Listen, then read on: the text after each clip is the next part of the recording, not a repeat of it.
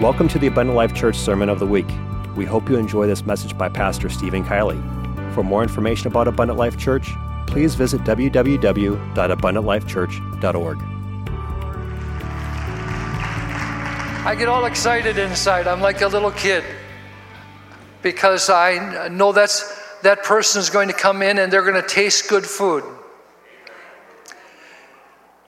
And if, if you're Italian, I remember your mom, Brother Manis, when she'd set the table.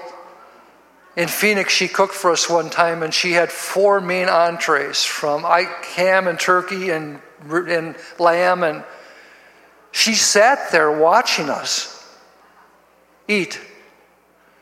She did. And she was so happy. It, it, it made all the cooking, she must have cooked for days.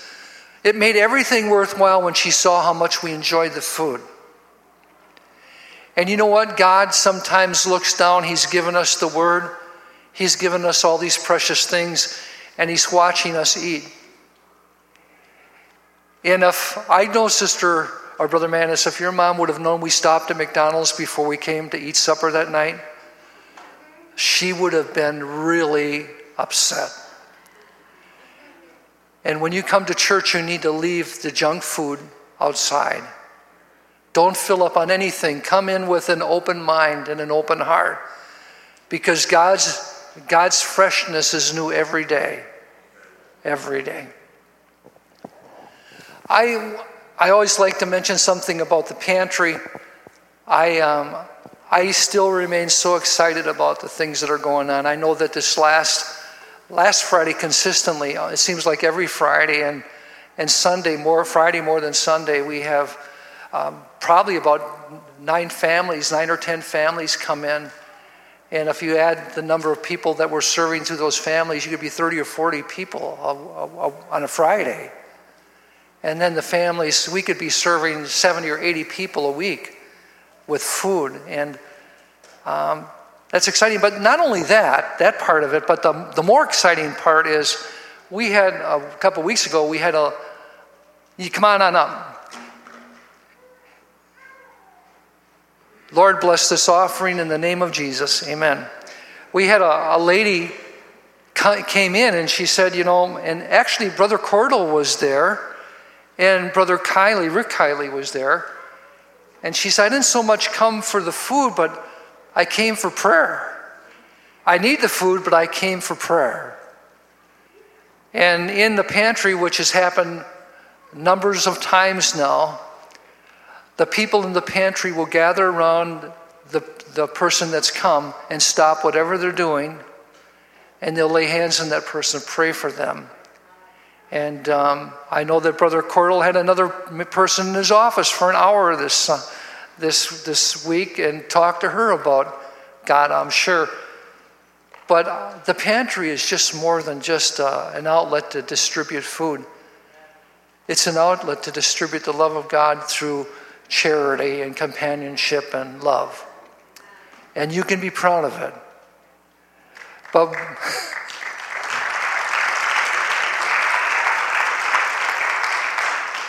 But there's one element um, that I need to mention. Um, you, can, you can help us by supporting it too. Volunteering. Oh, we have so much fun. I know Brother Matucci and Brother Zelinsky, they do the pickup with the truck. They're driving and picking up groceries, and I'm sure they're having a great time and munching on expired food.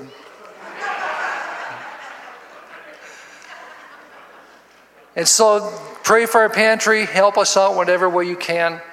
Uh, the other thing is, uh, we have a real something I would call a gem, and I, I, I, hope that in the future that we can duplicate it more and more. But some time ago, we started a, a study down in Eagle, and we thought it was going to be an exploring God's Word study. But when we found, when we got together, we realized that uh, that's not exactly what God intended for it to be.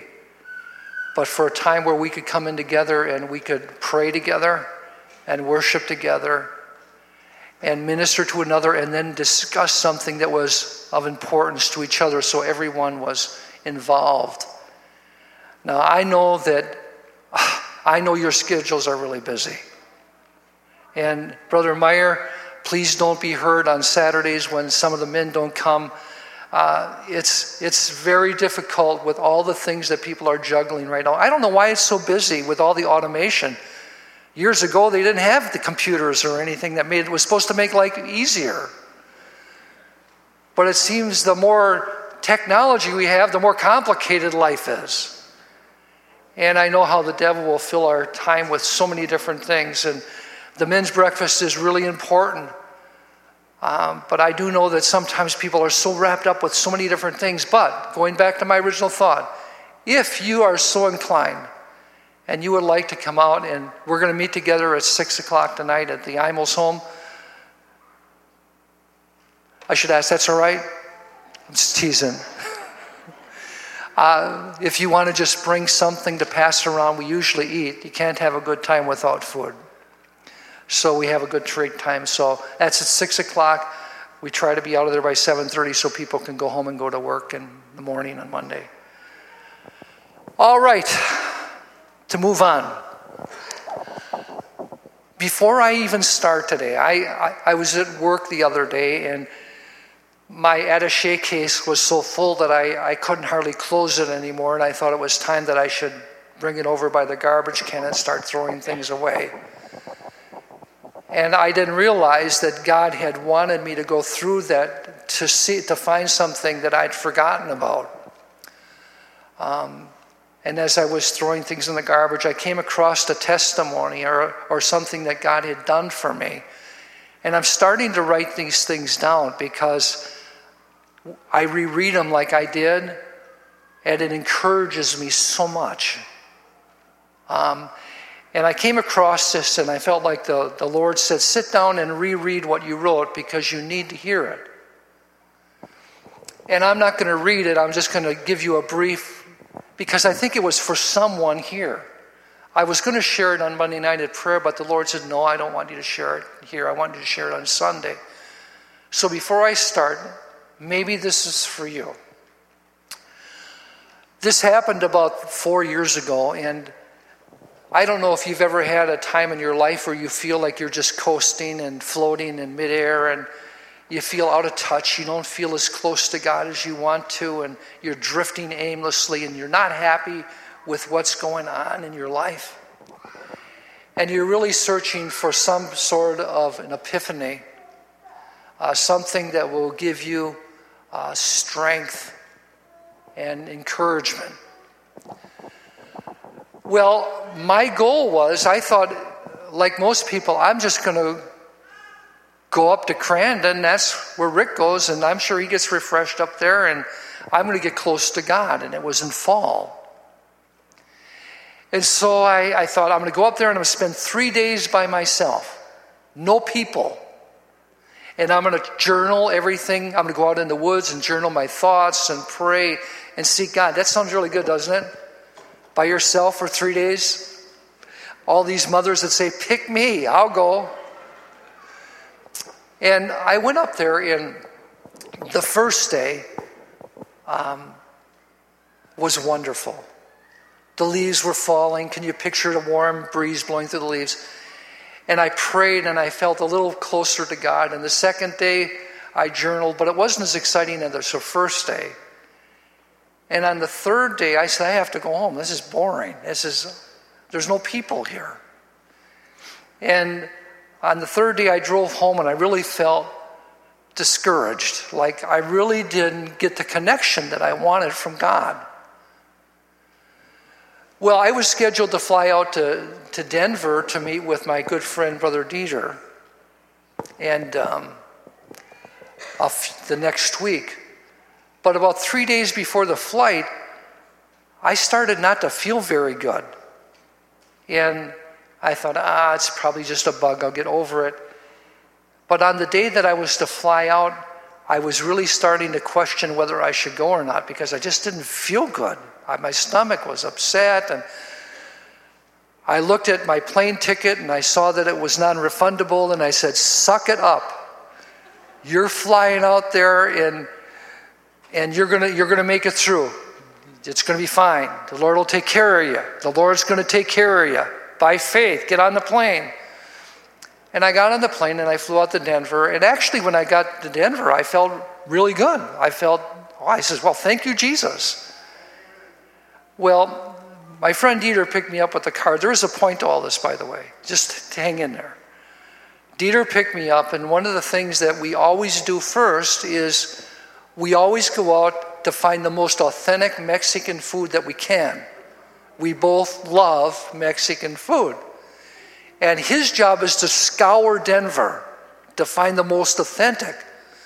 And I'll tell you some of the places that we've been in, I don't think they've ever they've never been checked by the administration for cleanliness. And the one that he picked this day was painted pink and green on the outside, and the sign was hanging by one thing, and the windows looked like they needed a cleaning. And I looked at Dieter and I said, Are you sure? He said, Oh, Brother Kielley, this is the best food you'll ever eat. Well, I went in and I sat down, and it was really good. I just sort of prayed over the plate, made sure that there was no germs on the forks, and but after I ate, all of a sudden I got real sick. I, it wasn't the food. Uh, it, it, the stuff came back, and I got such a sharp pain in my stomach that I said, Dieter, I can't believe this, how bad this is. Something's wrong. And after an hour or two, we decided to go to the emergency room. And we went in and they did some tests and some x rays and stuff and said, You have diverticulitis. And most of you know what that is. It's little diverticuli that are infected and are, they can be dangerous if they, they explode because you can die of infection. He says, Well, we're going to give you pain medication. We need to put you on antibiotics. And I, I told him, I says, Couldn't, I'm supposed to speak tonight, and I don't want not to. I flew here for this. And I know this will pay for my plane ticket. Anyways, but it was more than that. I just needed to preach. I had a message that I wanted to deliver. So I said, Let me go, give me the prescription for the pain meds and I'm going to hold off until after I preach, and then we'll deal with this. And we drove from Greeley to Johnstown, and about 45 minute drive, and I was miserable. I thought, oh God, how am I going to do this? And Dieter said, hey, listen, I'll preach for you, buddy. You know, don't worry about it. I'll preach, no big deal. I says, no, no, God's called me to preach. When we walked in, it was 740, and Kelly, if you could picture this, picture no preacher here. And you're playing the piano leading worship or leading, and no one's there to take over for you. Well, this poor song leader was going on singing more songs and more songs. And when we walked in, we walked into the back door and walked right up to the front. And Brother Dieter said, he introduced me right away. And I thought, well, that's good. I at least don't have to sit here and I can start. Now, here's remember, I told you I was looking for an epiphany. I wanted God to do something special inside me to change me and to, and to fire me up. When I touched the pulpit, I came up to the pulpit here. When I put my hand on the pulpit, all the pain left me. None no symptoms whatsoever. And for the next 40 minutes, I was able to preach what God had laid on my heart to that congregation. And once I finished and I sat down, I thought maybe God had healed me. Well, it all came back in a fury. And I said, Dieter, I don't mean to be rude, but we need to leave right now. I can't take anymore. We need to stop at Walgreens and get this prescription filled. And by the next morning, it was so bad, we just went into the hospital and they admitted me, and I was there for three or four days while they did the IVs. Well, Dieter only planned on me being there for three days, and he was going on a vacation.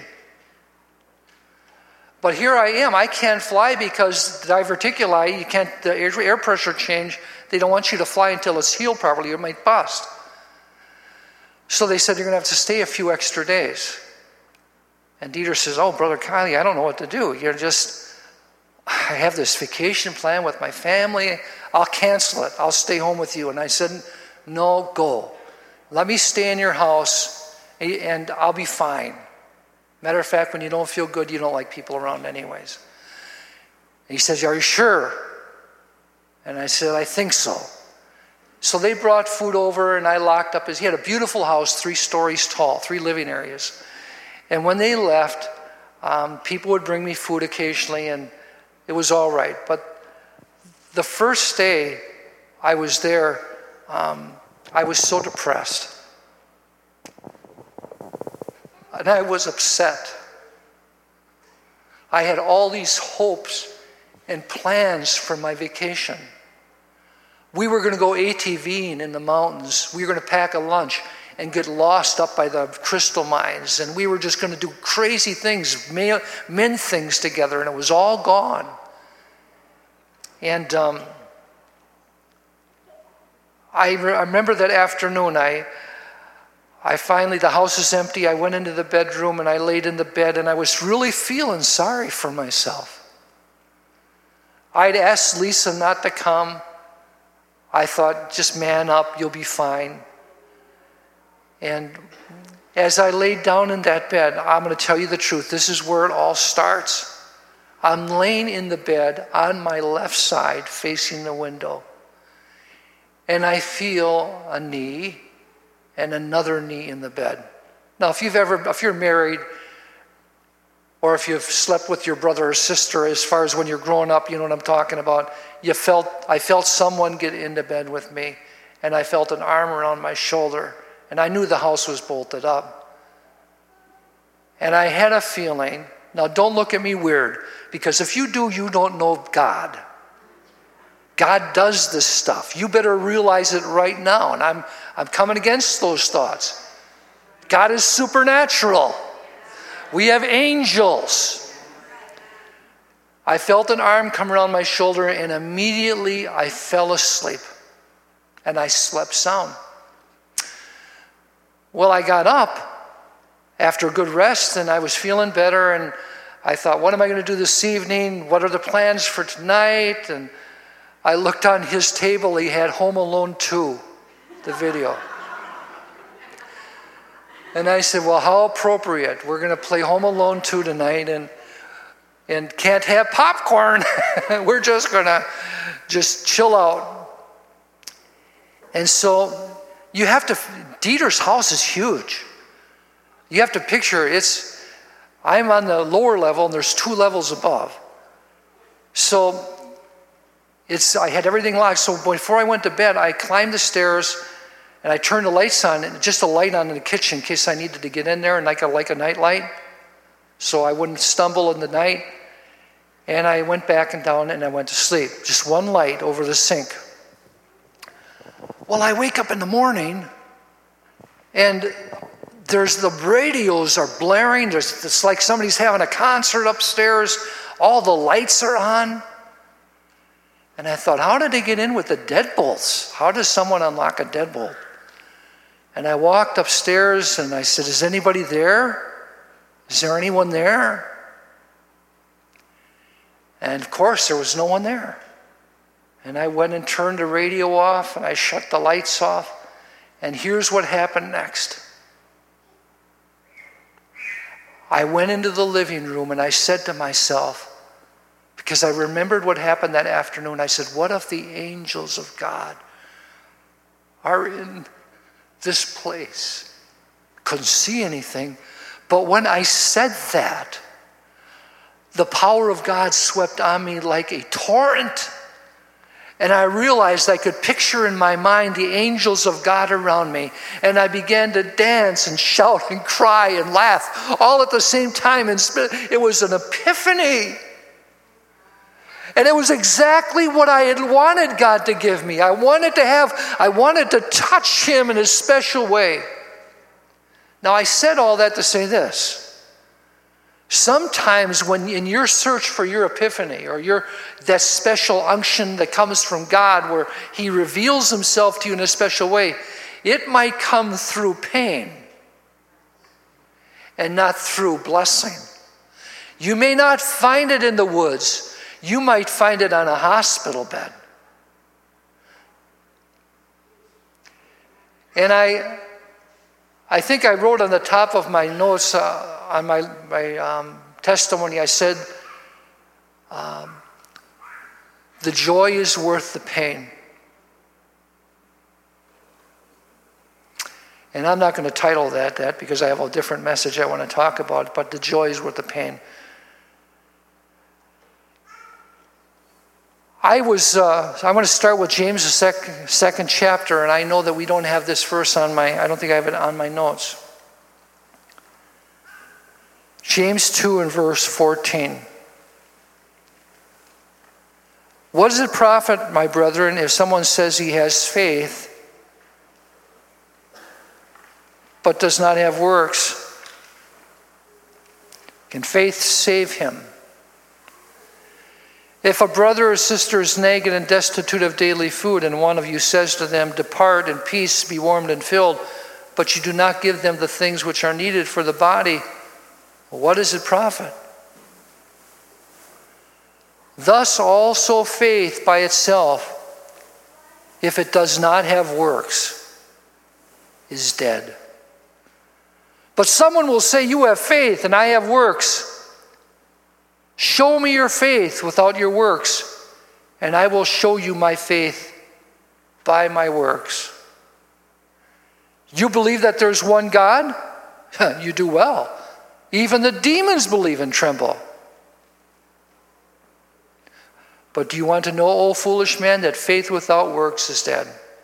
Lord, in the next few minutes, I pray, Lord, that you would continue to reveal your thoughts to us and lead us in the way that we should go. In Jesus' name, amen. Three words jumped out to me on, on verse 18. It said, Show me your faith. Show me your faith. And if I could title this this morning, I would call it The House of Faith. But we can't really talk about faith with talking, without talking about hope. And you know, most people don't understand the relationship between hope and faith. I'd like you to turn with me to Romans, the eighth chapter.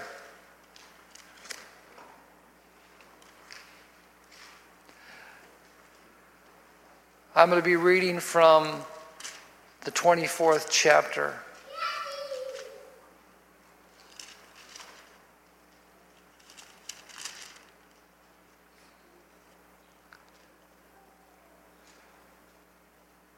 For we were saved in this hope. Now, the King James, I like the King James better actually. I think I'm going to read this over my version. For we are saved by hope. But hope that is seen is not hope. For what a man sees, why doth he yet hope for? Verse 25. But if we hope for that we see not, then do we with patience wait for it. Verse 26. Likewise, the Spirit also helpeth our infirmities, for we know not what we should pray for as we ought, but the Spirit itself maketh intercessions for us with groanings which cannot be uttered. Verse 27 And he that searches the hearts knoweth what is in the mind of the Spirit because he makes intercession for the saints according to the will of God. And then verse 28. And we know that all things work together for the good, for good to them that love God, to them who are called according to his purpose. We are saved by hope. The word hope in the original Greek comes from a word called elpis.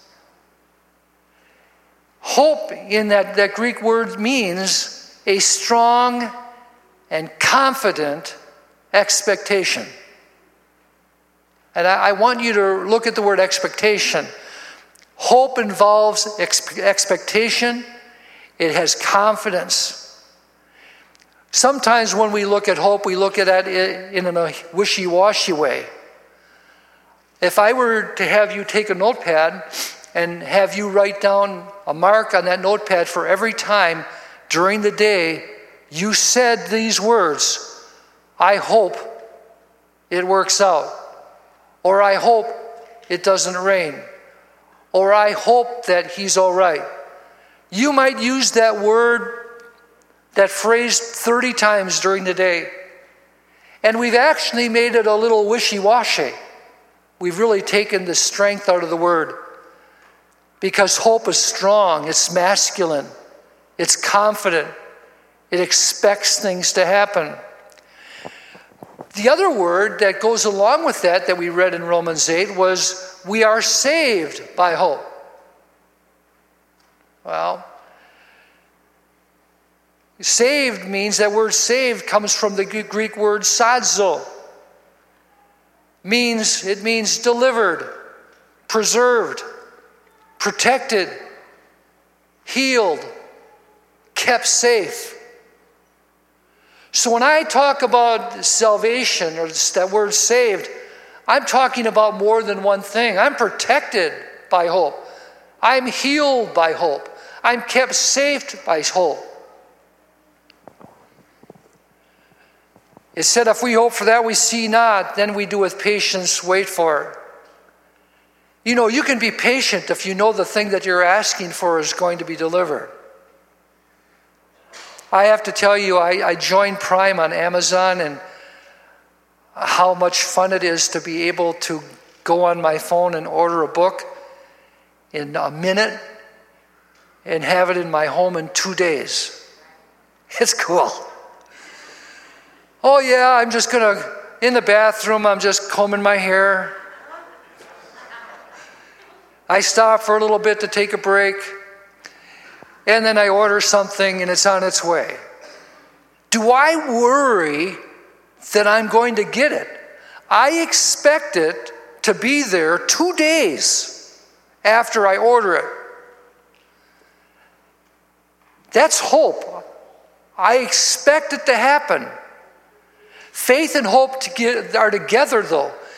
Here's how I view faith faith is the home it's the big living structure, it encompasses many things besides itself. Hope lives inside of faith.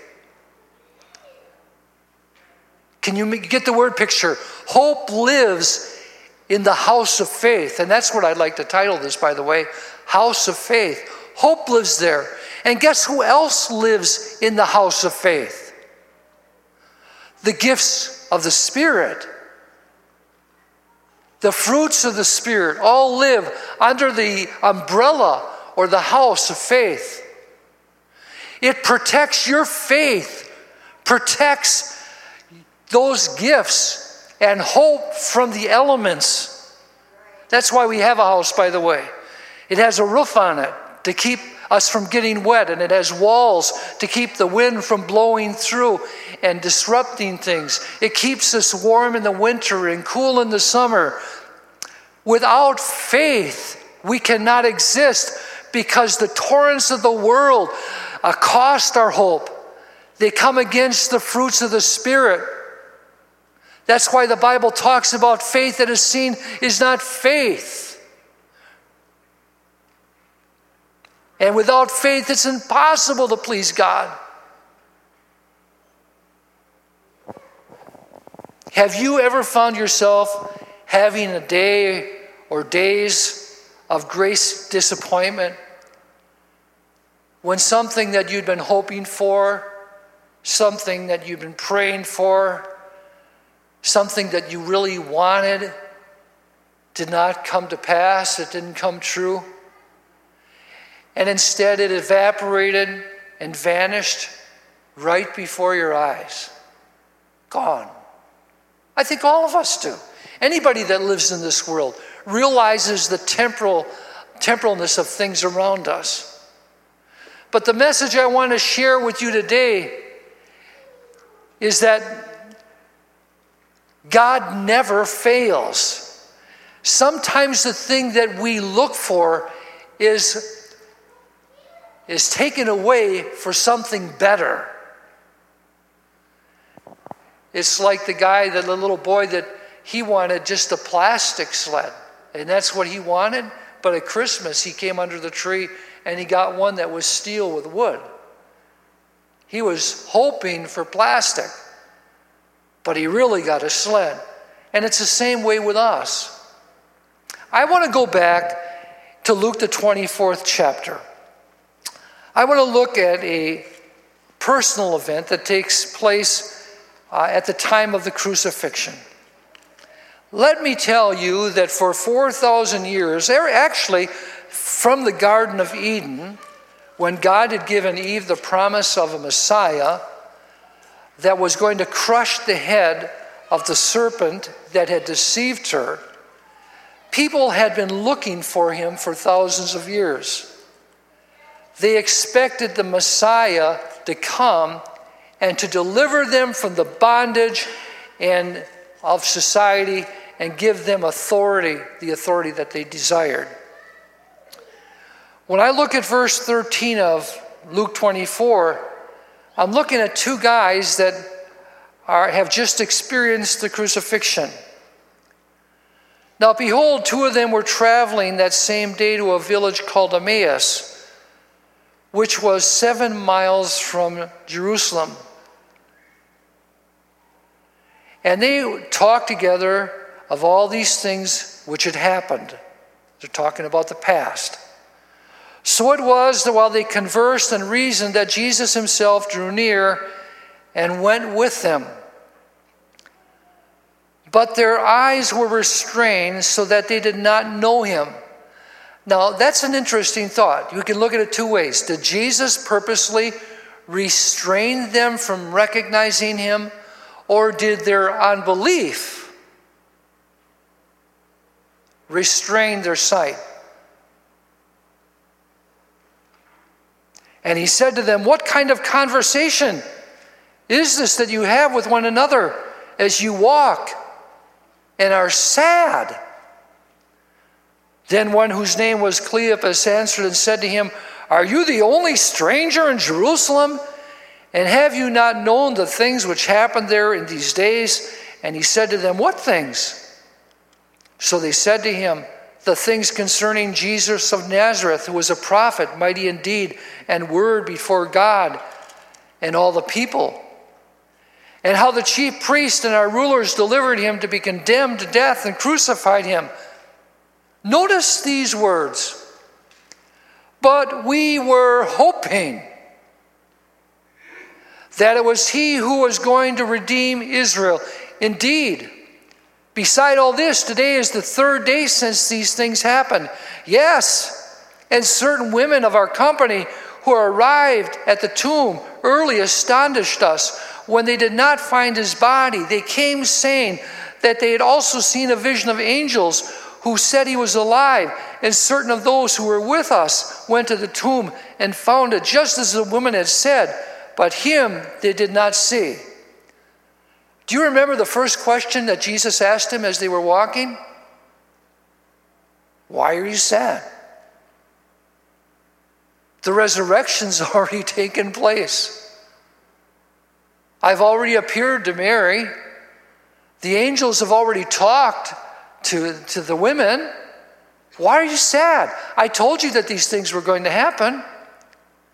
And finally, Jesus has a pro- problem with their unbelief, and he, he actually reprimands them slightly.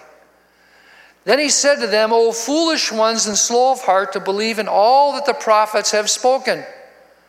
Ought not the Christ to have suffered these things and to enter into his glory? And beginning at Moses and all the prophets, he expounded to them in all the scriptures the things concerning himself. Then they drew near to the village where they were going, and he indicated that he would have gone further, but they constrained him, saying, Abide with us, for it is toward evening, and the day is far spent. And he went in to stay with them. Now it came to pass as he sat at the table with them that he took bread and blessed and broke it, and he gave it to them. And then their eyes were opened, and they knew him and he vanished from their sight. And they said to one another, Did not our heart burn within us while he talked with us on the road and while he opened the scriptures to us. So they rose up that very hour and returned to Jerusalem and found the eleven and those who were with them gathered together, saying, The Lord is risen indeed and has appeared to Simon. And they told about the things that had happened on the road and how he, had, he was known to them in the breaking of bread. Now, as they said these things, Jesus himself stood in the midst of them and said, just like he had never left, Peace be to you. But they were terrified and frightened and supposed they had seen a spirit. And he said to them, Why are you troubled? And why do you, why do, does doubt arise in your hearts? Behold, my hands and my feet, that it is myself.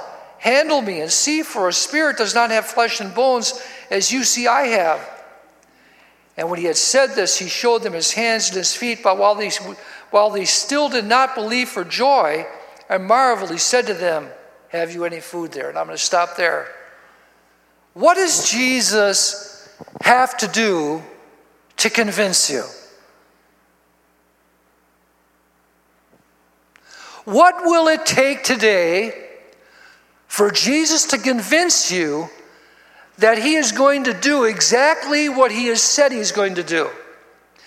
Now, I don't need to remind you, if we read in the Gospels, Jesus reminded his disciples over and over that his kingdom was not of this world. He even told them the, at the Last Supper, This is the last meal that I'm going to eat before, be, with you before my death. Even talked about his death. But he told them, I'm not going to leave you comfortless. I'm going to come back to you. As Jonah was in the belly of the whale three days and three nights, so shall the Son of God be in the earth three days and three nights. Why can't you believe that? Even those two people, they heard the story about the resurrection, but they didn't have their hope was dead. Their house of faith was crushed. You know how it happened? It happened when they, they watched Jesus be beaten. A blow to their hope, a blow to their faith. Jesus was supposed to be sitting on that throne, not Pilate, but Pilate was on the throne, and he was judging Jesus instead of Jesus judging Pilate. It was another blow to their faith. Then they watched from a distance as the stripes were laid upon Christ's back. They couldn't believe as they watched him suffer and bleed and die. Another blow to their hope, another crushing blow to their faith. Then they watched him die on a cross and cry out to God at the very end Eli, Eli, Lama Sabachthani. My God, my God, why hast thou forsaken me? And that crushed the last bit of faith they had, the last bit of hope, and they all departed and they hid and they licked their wounds. They hid in their homes. They became the refugees. And they adopted the refugee spirit because they no longer drove with their eyes ahead, but they looked in the rearview mirror as they drove. What would happen if they were dwelling on the things in the past? Oh, do you remember when Jesus did this? Or do you remember when Jesus did that? Do you remember that time? You know, I, I have a rear view mirror in all of my automobiles. By law, you have to have one there. But you're not to, to drive forward by watching the rear view mirror. The rearview mirror is only there to be glanced at momentarily to see what's behind you and where you've been. But when you start to look in the rearview mirror and you don't look forward, your car is going to run off the road. You're going to have a difficult time ever making it from point A to point B because you're always dwelling on the past. You're always licking the wounds of discouragement. Why, God, did you not do this for me? Why, God, did this fail? I thought you were going to do that and you didn't do it. And we've all said it. We've all been disappointed. We've all had dreams that vanish before our eyes. But if we're all honest, we can always go back and say the thing that we wanted was not the thing that God wanted, and He gave us a better thing.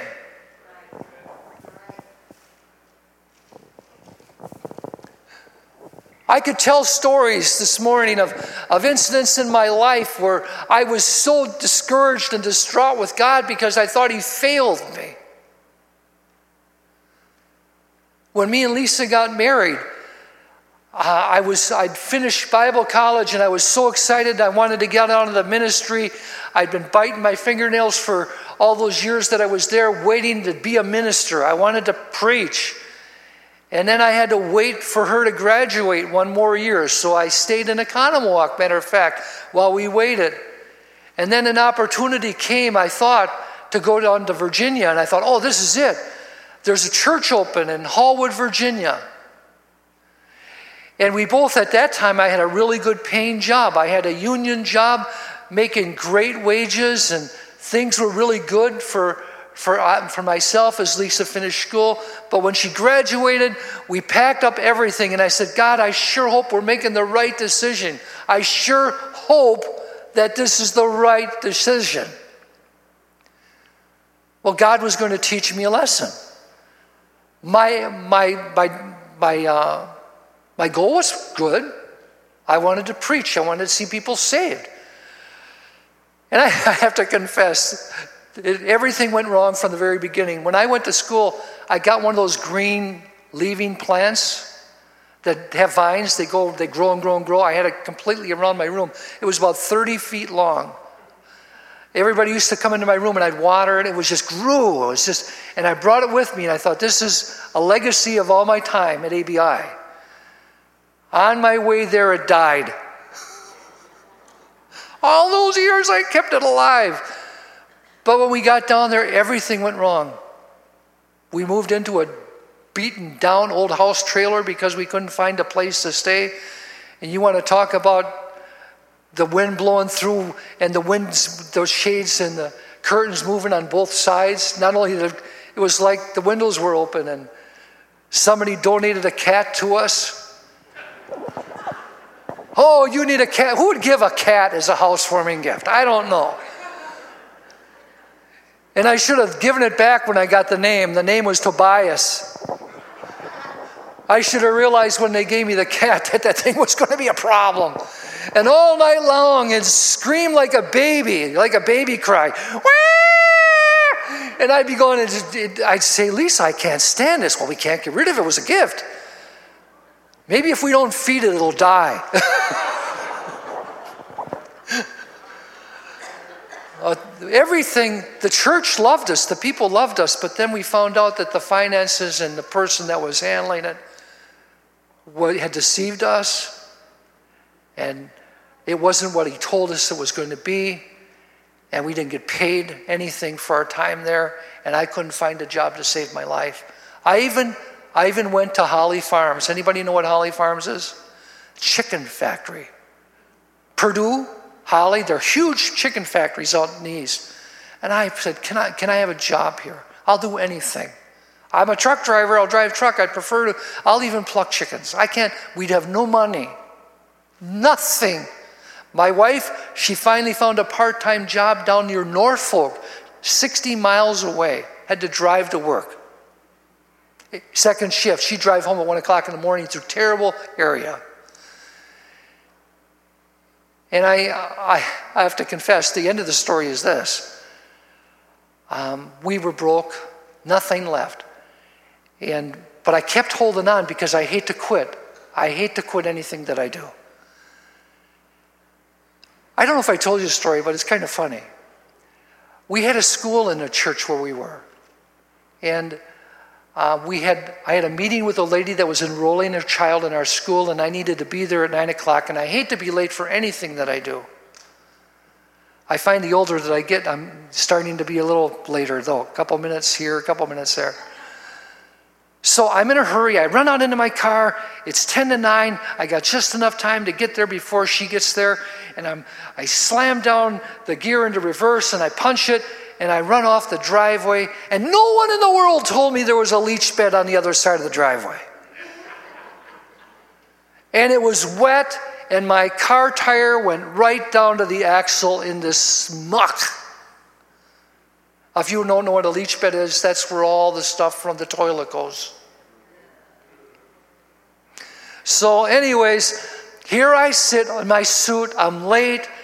I'm broke. I'm mad at God. Why does everything go wrong in my life? Why, why, why, why, why? I'm trying to do what's right for you, God. Can't you see that?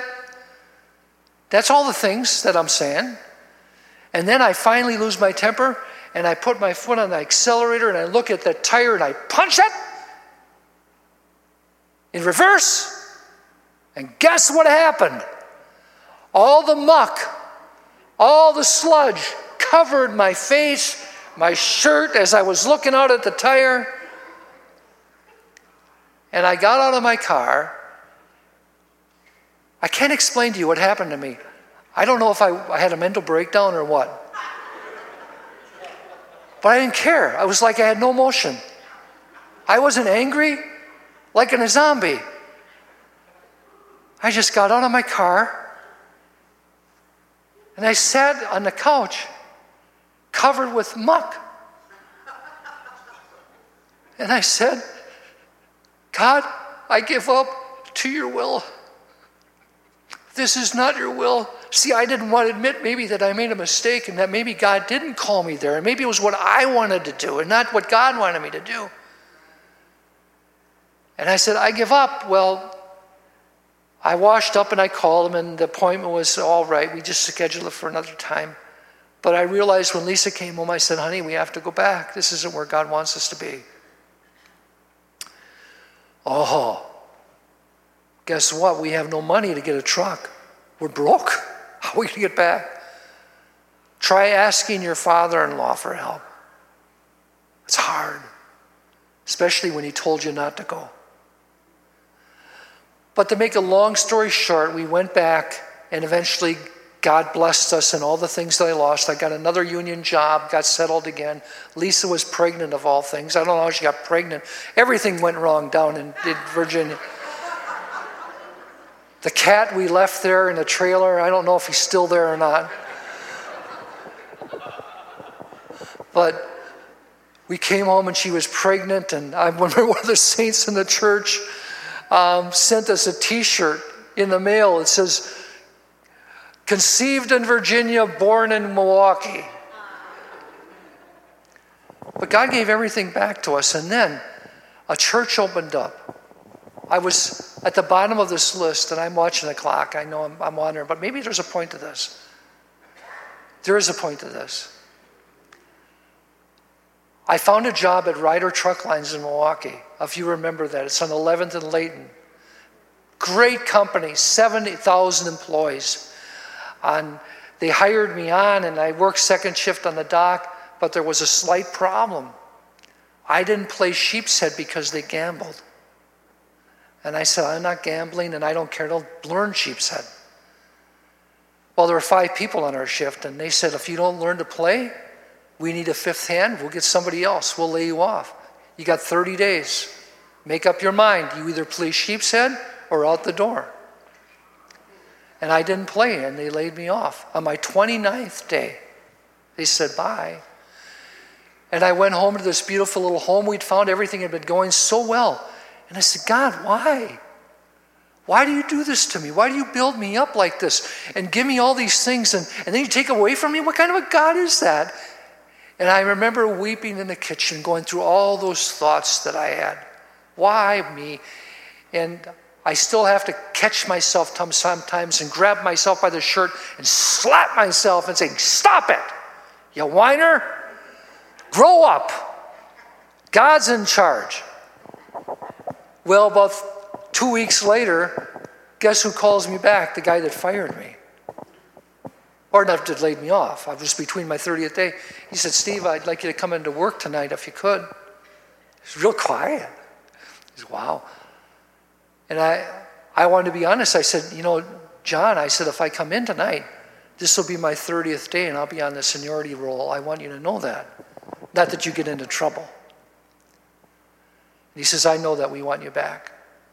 And I went back to work and I was at the bottom on the list and I was on the seniority. And when you're in the Teamsters Union, it's like joining the mafia. You're in for life. They can't get rid of you. The union reps back then that was so strong. Anyways, here's what happened. A couple weeks later, there was a posting on the board for a position in Two Rivers. Now, that was when the interest rate was 13.5%. Remember that? 13.5% interest rate on home loans. Everybody was afraid to move, they couldn't afford to. I am on the bottom of the list of all these people in this company in Milwaukee. And I look at it and says, God, do you want me? Is there something on this board? Do you want me to go up there? And I drove up the Two Rivers, and I have to be honest, I didn't feel like kissing the trees or hugging the sidewalk or anything. But I said, I think God's leading me here, Lisa. Because I had told the Lord, I said, I will never go to a place where my family, I can't provide for my family again. I will never do that to my family. I will always provide, there's always got to be an income. And so I felt that I should, and so I signed my name on the list, the bottom man. And a couple days before, I got cold feet, and I took it off, and I said, I don't know if it's the right thing because I was so afraid of making a mistake. Do you know you can have so many mistakes in your life that you are paralyzed and you won't do anything? Because you failed a couple times, when the true opportunity comes along, you're the one that does it, you're afraid to step out in faith. And when the next day they took it down, and God said, I told you to sign that. I wanted you to go. And I felt so bad inside. I felt such conviction that I'd done that. And I went back and I told them, I said, you know what, I, I changed my mind. I'd, I'd, really like to, I'd really like to sign it. I'd really like to go. They said, tough luck. It's off the board. That's the way the trucking industry was. They wanted to hire all new people up there. And I said, God, if you want me to go, you'll make a way. So I picked up the phone and called my union rep and said, I changed my mind. I want to go. It's off the wall. He called them that day and said, He's going. That's it. And I moved up to, to Two Rivers, Wisconsin back in 1980 with a great, I was number one on the seniority list of all the other drivers and dockmen that they hired. So I had to pick up hours and equipment runs, everything. I was top of the line. And that's where I started my first church, and everything went great. We even had, I was, I remember, and I'll stop with this. I know I'm rambling on, but I'm just rambling on. To show you, we started off in our basement with a little sign. Matter of fact, that was our for sale sign. We just took it out. The realtor never came to take it away. So we thought, well, they must want us to have it. So we took the sign and we had it repainted and said, Lakeshore Pentecostal Church. And we plucked that baby right down in the front yard so our neighbors could see it. And we started having church in our basement and we grew. We had people come and we grew from our basement. We had to go to a community room in Two Rivers. We outgrew the community room. We went to a storefront. And then one day, and I'm going to stop here, I promise. I got a call from a man, his name was Don R. Good. He was a Baptist pastor who had a stroke. His church had, he was an independent. His church had dissolved in Two Rivers, and he said, I would like to give you a building. I want you to come and look at it, and I'll make a deal, but I'll make a really special deal on it. We want someone that believes God, the foundation of God, and will preach the truth in there. And so I, I met him, and we walked through. It was furnished like this building the pews, the pulpit, the organ, the piano, everything. In the basement, there were dishes. Sunday rooms were all furnished. It was like somebody, they just walked out. he said, I'll tell you what I'll do. He says, I, if you want it, I'll let you have it for $200 a month. And I'll sell it to you for $38,000. It was on a whole city lot covered from 9th Street all the way to 10th Street, whole block. And then at the end of five years, there's a balloon payment for $38,000, and by then you'll have enough equity that you can buy it. And I wept.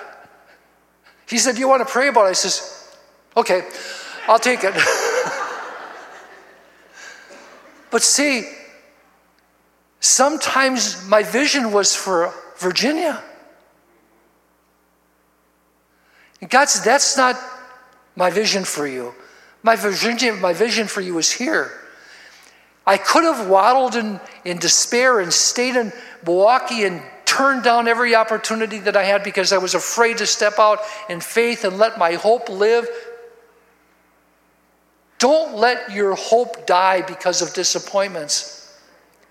Don't move out of the house of faith because the world will eat you up with its negativity. And stop looking in the rearview mirror and stop talking about the things of the past. Start talking about the things of the future.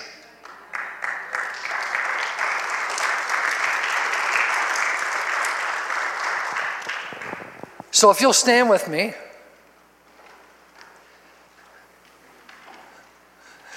You know, I get these crazy things as a Pentecostal. I don't know whether you do or not, or it's just my mind going. But all these songs that we used to sing, I'm not going to do it to you, Katie, but this song just popped into my head. It just happens all the time. But remember when we used to sing, This world is not my home, I'm just a passing through. Remember that one? My treasures are laid up someone somewhere beyond the blue. You don't remember that, do you? The angels, sing it. The angels beckon me from heaven's open door, and I can't feel at home in this world anymore. Oh Lord, you know I have no friend like you. If heaven's not my home, then Lord, what would I do? Me from heaven's open door, and I can't feel at home in this world anymore. You know why, how that happens? And Katie, thank you for, I didn't want to embarrass you. You know why that comes to my head? Because God puts those things in your brain. You start, you've got to start recognizing when you're walking around, God will plant something there for a purpose and that reason that song came to my head is to remind you today this world's not your home. We're just passing through this place. Sure, I don't have a lot of money, and I don't know, like lots of you, retirement, if that's going to be feasible or not, or whatever. But this is just temporary. My true retirement or my, my true eternity is going to be in heaven. And I don't need to worry about Social Security and Medicaid and Medicare and all that stuff. That's where I'm going. And it could happen today. We need to preach it.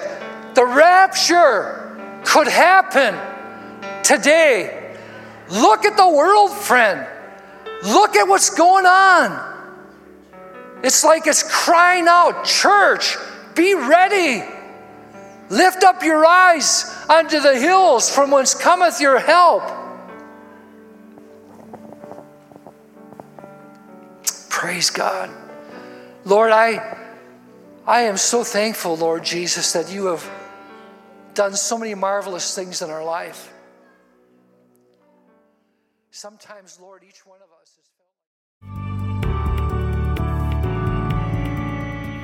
is. Thank you for listening to this Abundant Life Church podcast. We pray it has strengthened your relationship with God and will continue to be a light unto your pathway to heaven.